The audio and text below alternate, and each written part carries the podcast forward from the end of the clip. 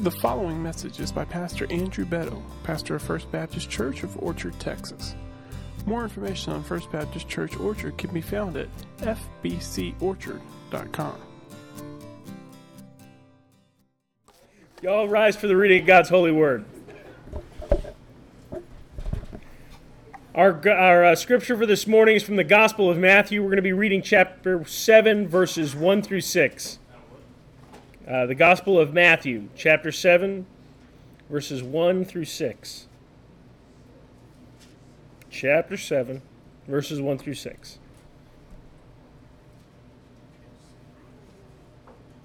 Do not judge, or you too will be judged. For in the same way that you judge others, you will be judged. And with the measure you use, it will be measured to you. Why do you look at the speck of sawdust in your brother's eye and pay no attention to the plank in your own? How can you say to your brother, Let me take the speck out of your eye, when all the time there is a plank in your own eye? You hypocrite. First take the plank out of your own eye, and then you will see clearly to remove the speck from your brother's. Do not give dogs what is sacred and do not throw your pearls to pigs. If you do, they may trample them under their feet and turn and tear you to pieces. The word of the Lord. Please be seated. Dear Lord, God, I ask that you would be with me as I preach this sermon, that you would be in my words that your Holy Spirit would flow through me and that you would be in the hearts of the people here that are listening, that their faith would not reside in men's wisdom, but on holy things. God, I ask these things in your holy name. Amen. This morning, I was um, speaking with Tristan, and I was remembering many of the um, of the adventures that I had when I was in college some of the really really silly things, some of the fun things, some of the the dangerous things that I did, um, and it brings back things that these little vignettes that go through your mind. One of the things that that that will always stick in my mind was my senior year. Um, we were interacting with some of our freshmen, and we would make them. you like that? I did interacting. We were having we were having fun learning adventures with our freshmen one of the things that we would do is we would make them go and do things for us. We would send them on little errands, like go down to the chow hall and go get me some some ice cream, or go do this and go do that. It was good. Everybody got everybody learned from it. It was you know experiential learning. So at one point we had this guy, Fishberg. I don't even remember his first name. I think he's like a like a finance trader or something now. He's probably got more money than everybody in here, but whatever. I remember him as Fishberg and he was always really, really intense.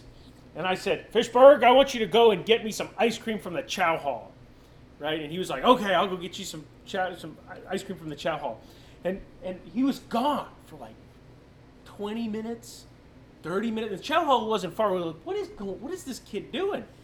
And so, I wonder what's going on. So I went downstairs and went out the door to see what was going on. And I looked down, and there was Fishberg. And he was running down the quad, pushing the ice cream freezer that he had somehow managed to steal from the chow hall, get out the front door, and he had the guys from the chow hall behind him running. He was pushing the ice cream freezer. I said, I got you some ice cream. What do you say to that? How do you, how do you respond to that kind of intensity? You pull him aside, make sure he's not going to go to jail, and you say, Fishberg, that was great initiative. Terrible judgment. Terrible judgment, but great initiative. Judgment is something that we all struggle with as Christians. We are intense about the things that we believe. We are intense about the way that we love our God, and yet we are plagued with bad judgment. We are plagued with a misunderstanding of what judgment is supposed to be. We are we have kind of a schizophrenic view on judgment. On, on the one hand, we know that there are rules and we know that there's that there are that there is morality. On the other hand, we are constantly told over and over and over again don't judge, don't be judgmental, judge, ye, judge not lest ye be judged. So I want to speak this morning about judgment because Jesus understood that this was a problem. Jesus understood that his disciples would struggle with this and probably were struggling with this. And so, in his great moral sermon, in one of the most concise statements of Christian morality that we find in all of Scripture, the Sermon on the Mount, towards the end of the Sermon on the Mount, Jesus sits down with his disciples and he talks to them about judgment. And he talks to them about what it should and should not be. See, Christians are meant to live their lives with judgment. But we are called to exhibit good judgment. So we need to look at what that means. See, good judgment is about discernment, not about condemnation. That's the first thing you need to remember when you think about what good judgment is. It is about discernment, not condemnation. In Matthew 7 1 through 2, Jesus says, Do not judge so that you will not be judged. For in the way that you judge, you will be judged, and by your standard of measure, it will be measured to you. Now, I want you to know that this is probably one of the best known and least understood verses in all of Scripture. I say best known because just about anybody who has ever heard of Jesus, and some people that never have, will quote this to you. And the interesting thing is, they always quote it in the King James Version. Nobody ever quotes it from the NIV or, or the Holman Christian or any of these other ones. It's always, Judge not, yes, lest ye be judged. This is the only time in many people's lives that they will ever say ye or lest. But they use it because it has this kind of cultural currency, this, this deep and meaningful, it almost sounds like an incantation, like this deep knowledge. If you've ever tried to confront somebody about their sin, or you've ever spoken out about a moral issue, this will invariably be thrown back in your face. Oh, judge not, lest ye be judged. People have used this to argue against any kind of restrictive morality, any kind of position telling somebody else what they should or should not do. This is the proof text for a generation of liberal theologians embarrassed by old fashioned morality. Of people who would like to take Christianity and make it more acceptable to a hostile world. Don't judge. Don't judge. This is the hammer that atheists use to mock us by saying that we don't know what our own Savior said. That we are, among many things, not Christian. That evangelical Christians, conservative Christians, are unchristian because they judge.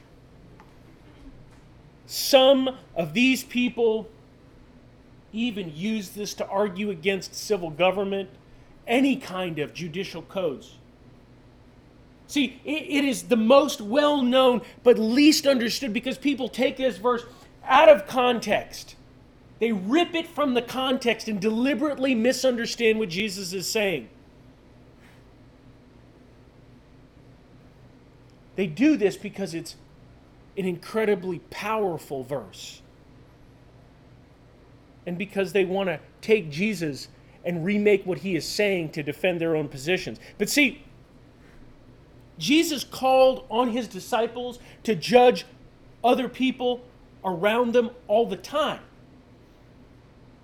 Right? Jesus used words to describe measuring other people's actions and measuring people's motives. Later on in the, the Gospel of Matthew, Jesus will caution his people to judge the other people by their fruit, right? He will you're supposed to judge a prophet by his fruit. You're supposed to judge another person by the fruit. Good trees bear good fruit, bad trees bear bad fruit. The things that you do will determine the type of person that you are. We're supposed to judge, we're supposed to measure. Jesus taught his disciples that they should be on the lookout for false prophets, for wolves in sheep's clothing. Later on, Paul will expand on this and he'll talk about the need to judge the actions of other people, the need to look at the way that other people act. He does this in his letters to his protege Timothy. He does it in the letters to his churches over and over and over again. We are to weigh and measure the actions of other people, and those measurements are supposed to dictate the way that we interact with them. At one point, or at several points, Paul even says that the church should discipline somebody who acts in a particular way. And Jesus says the same thing. If a person acts in a particular way, they should be expelled from the community. This does not sound like happy go lucky Jesus, hippie Jesus, surfer Jesus, saying, hey man, don't judge, bruh. It's okay over and over and over again in the Gospels, in the Old Testament, in the New Testament. We see a God who reveals a concern for morality, for the ways that we act. That we have a responsibility for making good decisions and discerning the hearts of others. We are called to live lives of purity and we are called to hold each other accountable. We are called to make practical decisions about people based on the way that we perceive them. So, how do we weigh this with the judgment first? Well, first thing we need to understand is this process of using the Holy Spirit to understand the essence of another person is called discernment. This is not a bad thing, this is something that is commanded. We seek the wisdom of the Holy Spirit in Scripture and through prayer to help us understand how other people are. So if discernment is a key thing, how do we how do we deal with judgment? And the way that we deal with it is by understanding that discernment is not condemnation. We've got to look within the context of what Jesus is saying to understand what he really means. See, the verse comes at the end of the Sermon on the Mount, and we've talked about this, and he's gone through and explained to his disciples over and over and over again all of the things that you should and should not do. He's laid out a morality that, in many ways, is far more stringent than anything that the Pharisees have ever come up with. Right? If you look at a woman with lust, you've committed adultery with her. If you have anger in your heart, you've committed murder. These are horrible things. And I'm sure the disciples were sitting there. They must have been sitting there saying, How on earth can anyone be moral? How, how can we possibly do this? And how can we ensure the people within the kingdom are doing this? We are going to have to go around and get into everybody's business. I'm going to have to figure out what somebody's thinking, not just what they're doing. And this is exactly what Jesus did not want them to do. See, Jesus wants his disciples to focus on their own hearts before they focus on other people's hearts. He wants them to understand that every single person there is in the act of sinning. And that every person there requires grace. When he says judge not. When he says do not judge, he uses the word krino, and this word can be used as a term reflecting judicial judgment.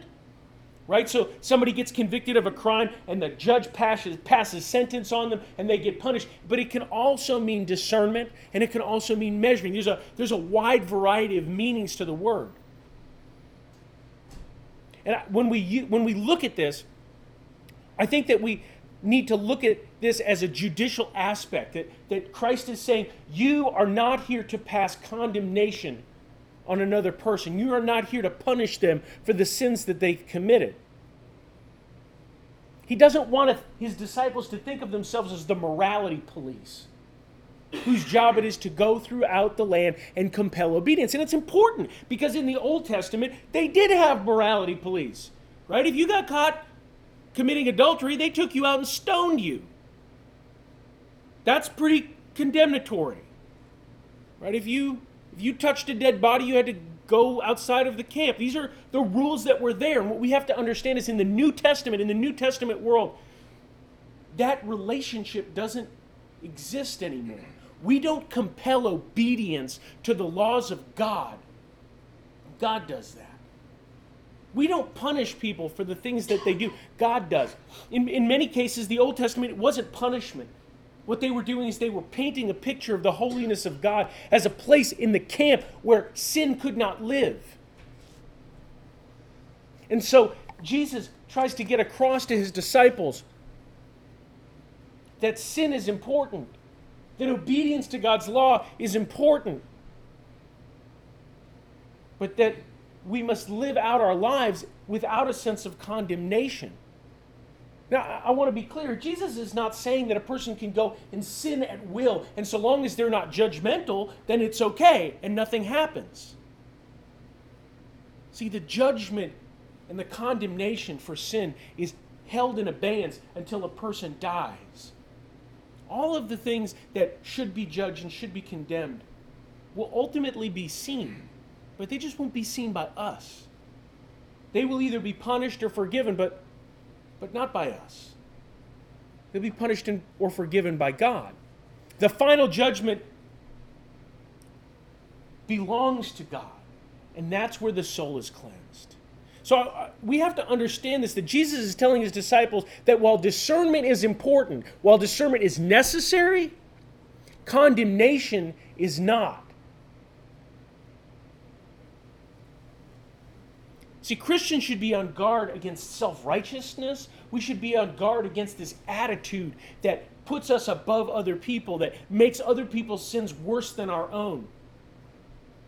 But this doesn't mean that we should run away from conflict or that we should run away from calling sin sin or, or dealing with these issues as they come up.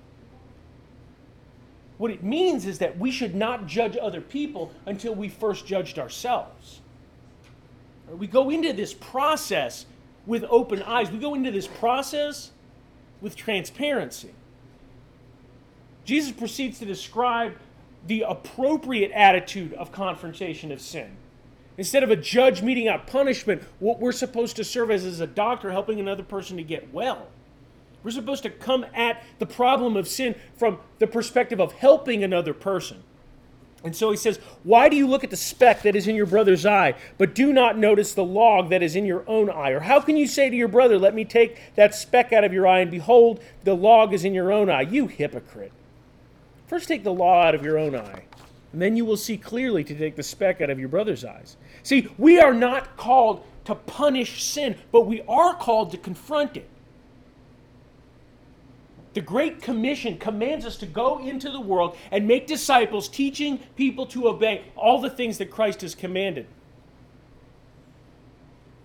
This is a call to live in community, holding each other accountable. Christians are supposed to live with each other. We are supposed to be up in each other's business. We are supposed to assist one another. The Old Testament describes it this way it says, As iron sharpens iron, so one man sharpens another. It is our job to make each other sharp. Paul describes this responsibility differently. He says, We are to spur one another on towards love and good deeds. There is no splendid isolation in the Christian life. No one gets to live on an island by themselves and just be okay.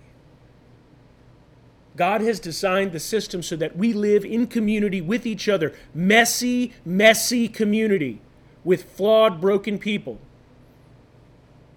And He has given us the obligation to speak truth to each other in love.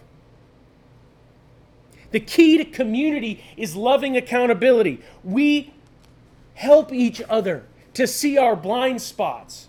We call each other out when we fall short, and we encourage each other when we fall down. See, this isn't punishing sin, this is accountability, this is res- restoration, this is assistance we help each other to live as brothers and sisters in Christ. If we see a brother or sister in a persistent state of sin, we have a responsibility to confront them. That's our job. It's tough, but it's our job.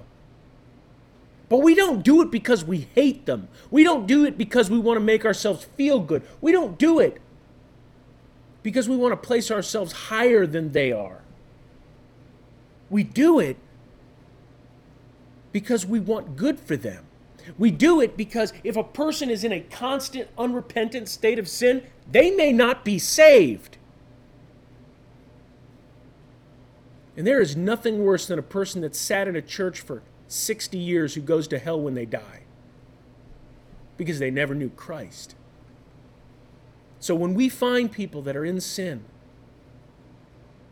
when a member of our community is fallen down, it's our job to pick them back up. The other reason that we have to do this is because, quite frankly, some sins bring disrepute to the people of God. There is a, a, a belief out there that Christians are a bunch of hypocrites, and we have, in many ways, earned that. Okay? We have to own that. That there's lots of people who are Christians who are not acting the way the Christians should. But, brothers and sisters, there's a lot of people out there that are saying that they're Christians that aren't Christians. That are associated with Christianity and go out in the world and give us a bad name. It's like the, like the guy who when, when I was in the Corps Cadets, would, would wear his uniform and he'd be overweight and he'd be eating a candy bar and the candy bar would be draining down on the front of his shirt, right? And I'd be trying to pick up girls and it'd be like, I can't because they see this guy and they see me and they equate me. It's like we're in the same club. That's what it's like.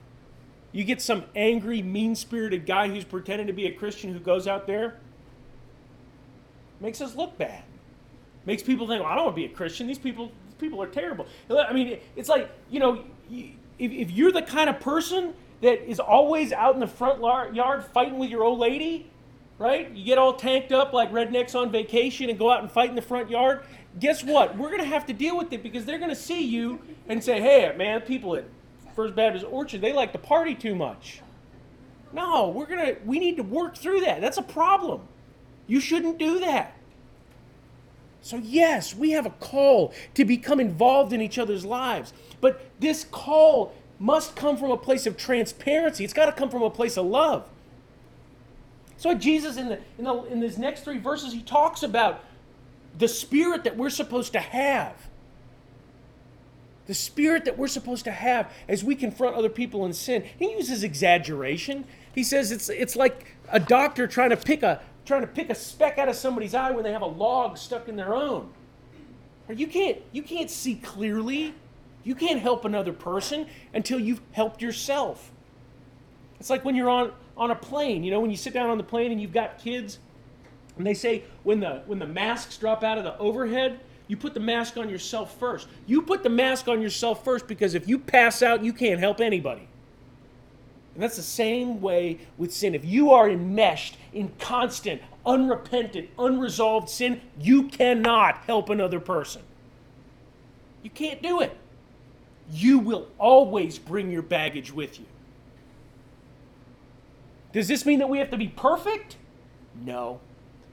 But does it mean we need to have our baggage under control? Yeah. Yeah, it does. And so I would encourage you find somebody that you can be accountable to. Find somebody that will ask you hard questions about what you do. Doesn't have to be your wife. Some cases, maybe it shouldn't be your wife. But you need to find somebody that's going to hold you accountable to the things that you're doing so that you can be a fully functional member of the community of God.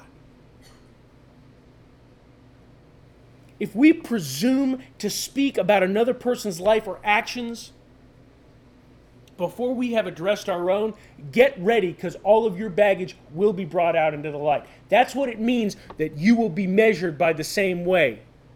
That the man who is judged who judges will in turn be judged. Don't go out there and start looking into other people's lives if your life will not spare, will not spare the scrutiny. There's another aspect of this, though.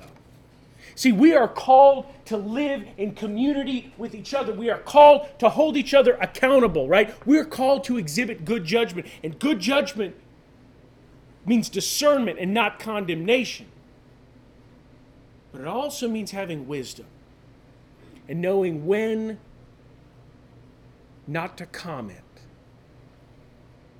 It, it means knowing who to judge and who not to judge. Brothers and sisters, we are not called to judge those outside of the church. Don't expect a Christian to act or don't expect a non Christian to act like a Christian. You will be disappointed every time, I guarantee you. Do not seek to give the blessings of Christian obedience to those who do not know Christ, because they won't appreciate it. And they're liable to come back and bite your head off. They will definitely hate you for it, and it may inoculate them against the gospel.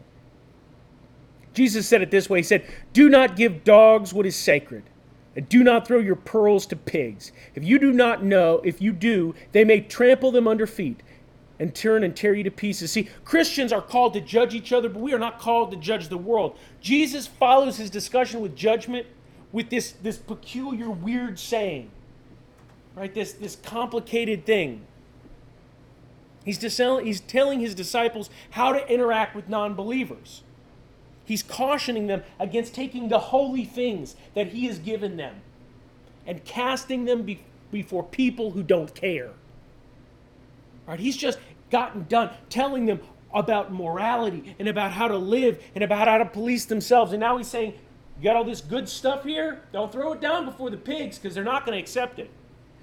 Don't give it to dogs because they'll turn and tear you apart. Paul says it this way in his letter to the Corinthian church, a church that was in one of the most immoral cities in the Roman world. So it's the Roman world and it's immoral. So that's really, really immoral.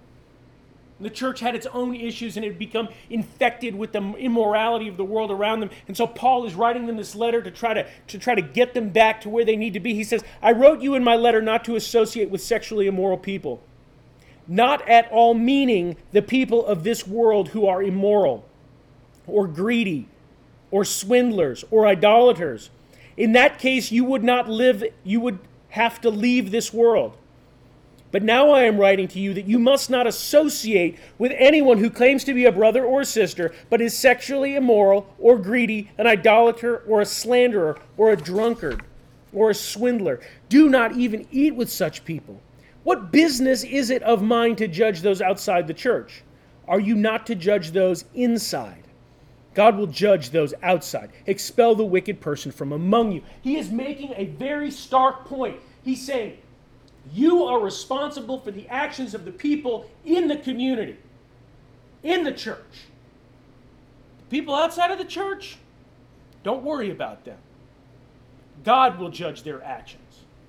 See, the worst thing that you can do in the, in the New Testament church is to expel them from the body of believers. You look at them and say, You, by your actions and by the things that you are doing, you are not saved. We want to still have you here, but, but you can't be a member. That's the discipline that they're talking about. See, he, he says we are here to police our own, but we are not called to police everyone else. We are responsible to confront sin, sinful actions in our brothers and sisters. We are not responsible to change the actions or the activities of non Christians. They don't have Christ, and they shouldn't ex- be expected to act like they do. Now, I know what you're going to say. Oh, man, that's, that's pretty rough right? That you know, there's some guys that'll say, well, you know, it's our job. Part of loving our neighbor is to give them the morality that we have because it encourages flourishing, right? Christian morality enables people to live happy, healthy lives.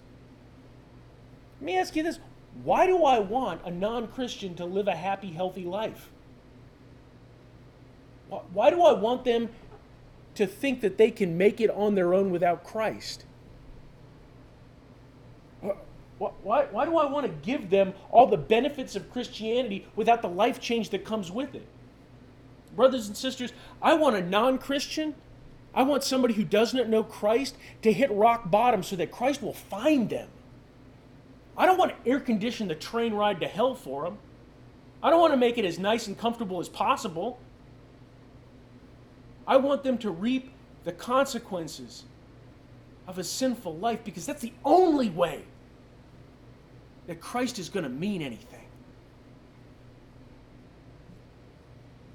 I don't want people to think that they can be saved by their morality because, guys, there are plenty of atheists who are moral people.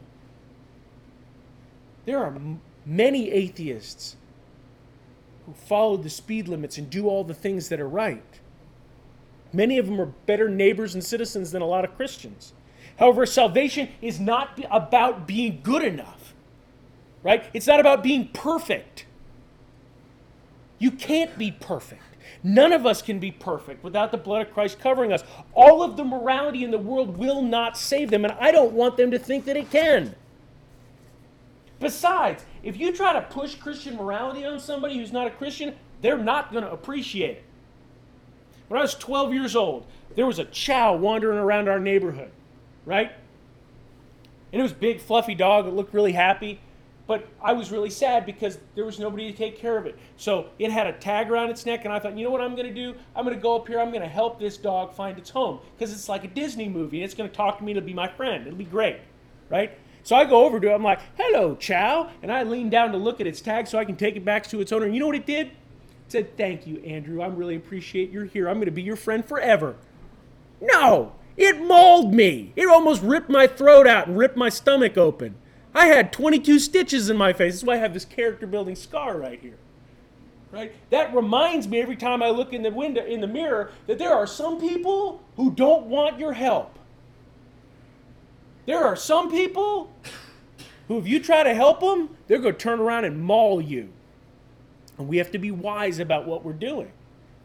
And if you take the holy things of God and you pour them out in front of a person that does not know Christ, they are liable to call you everything but a child of God, mock your Savior, and never want to talk to you again. See, they don't know who Christ is. And what you're giving them looks like a pile of rules. Even if they followed some of them, you are not making their life better. You are burdening them with things that they cannot possibly hope to live up to. Brothers and sisters, obedience to the law of God does not come from our will. We cannot do the things that we do on our own. We are indwelt by the Holy Spirit.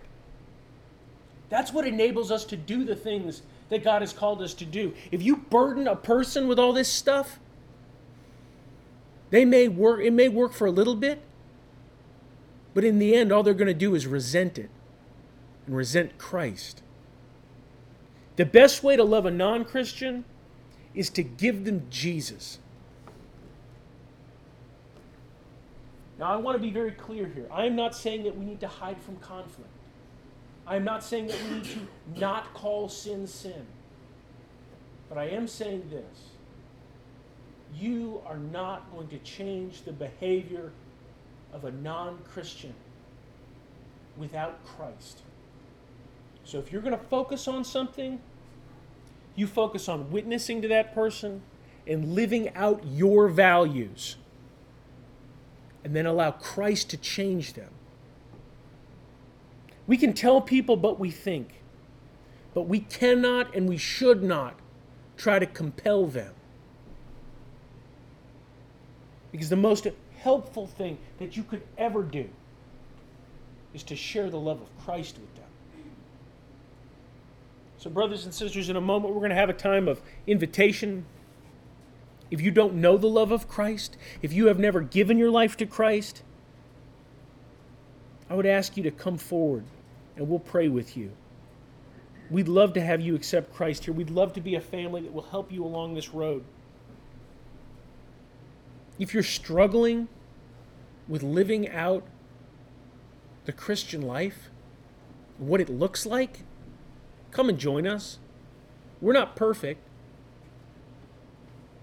but we are a family, and we'd love to be family with you. So please bow your heads with me. Dear Jesus, God, thank you so much for all the blessings you've given us. Thank you for this church and for this home. God, I ask that you would be with us as we go out into the world, that you would give us the wisdom to be able to know who and how to confront sin in this world. That you would give us grace and peace and wisdom to love the people around us. God, I ask these things in your holy name. Amen.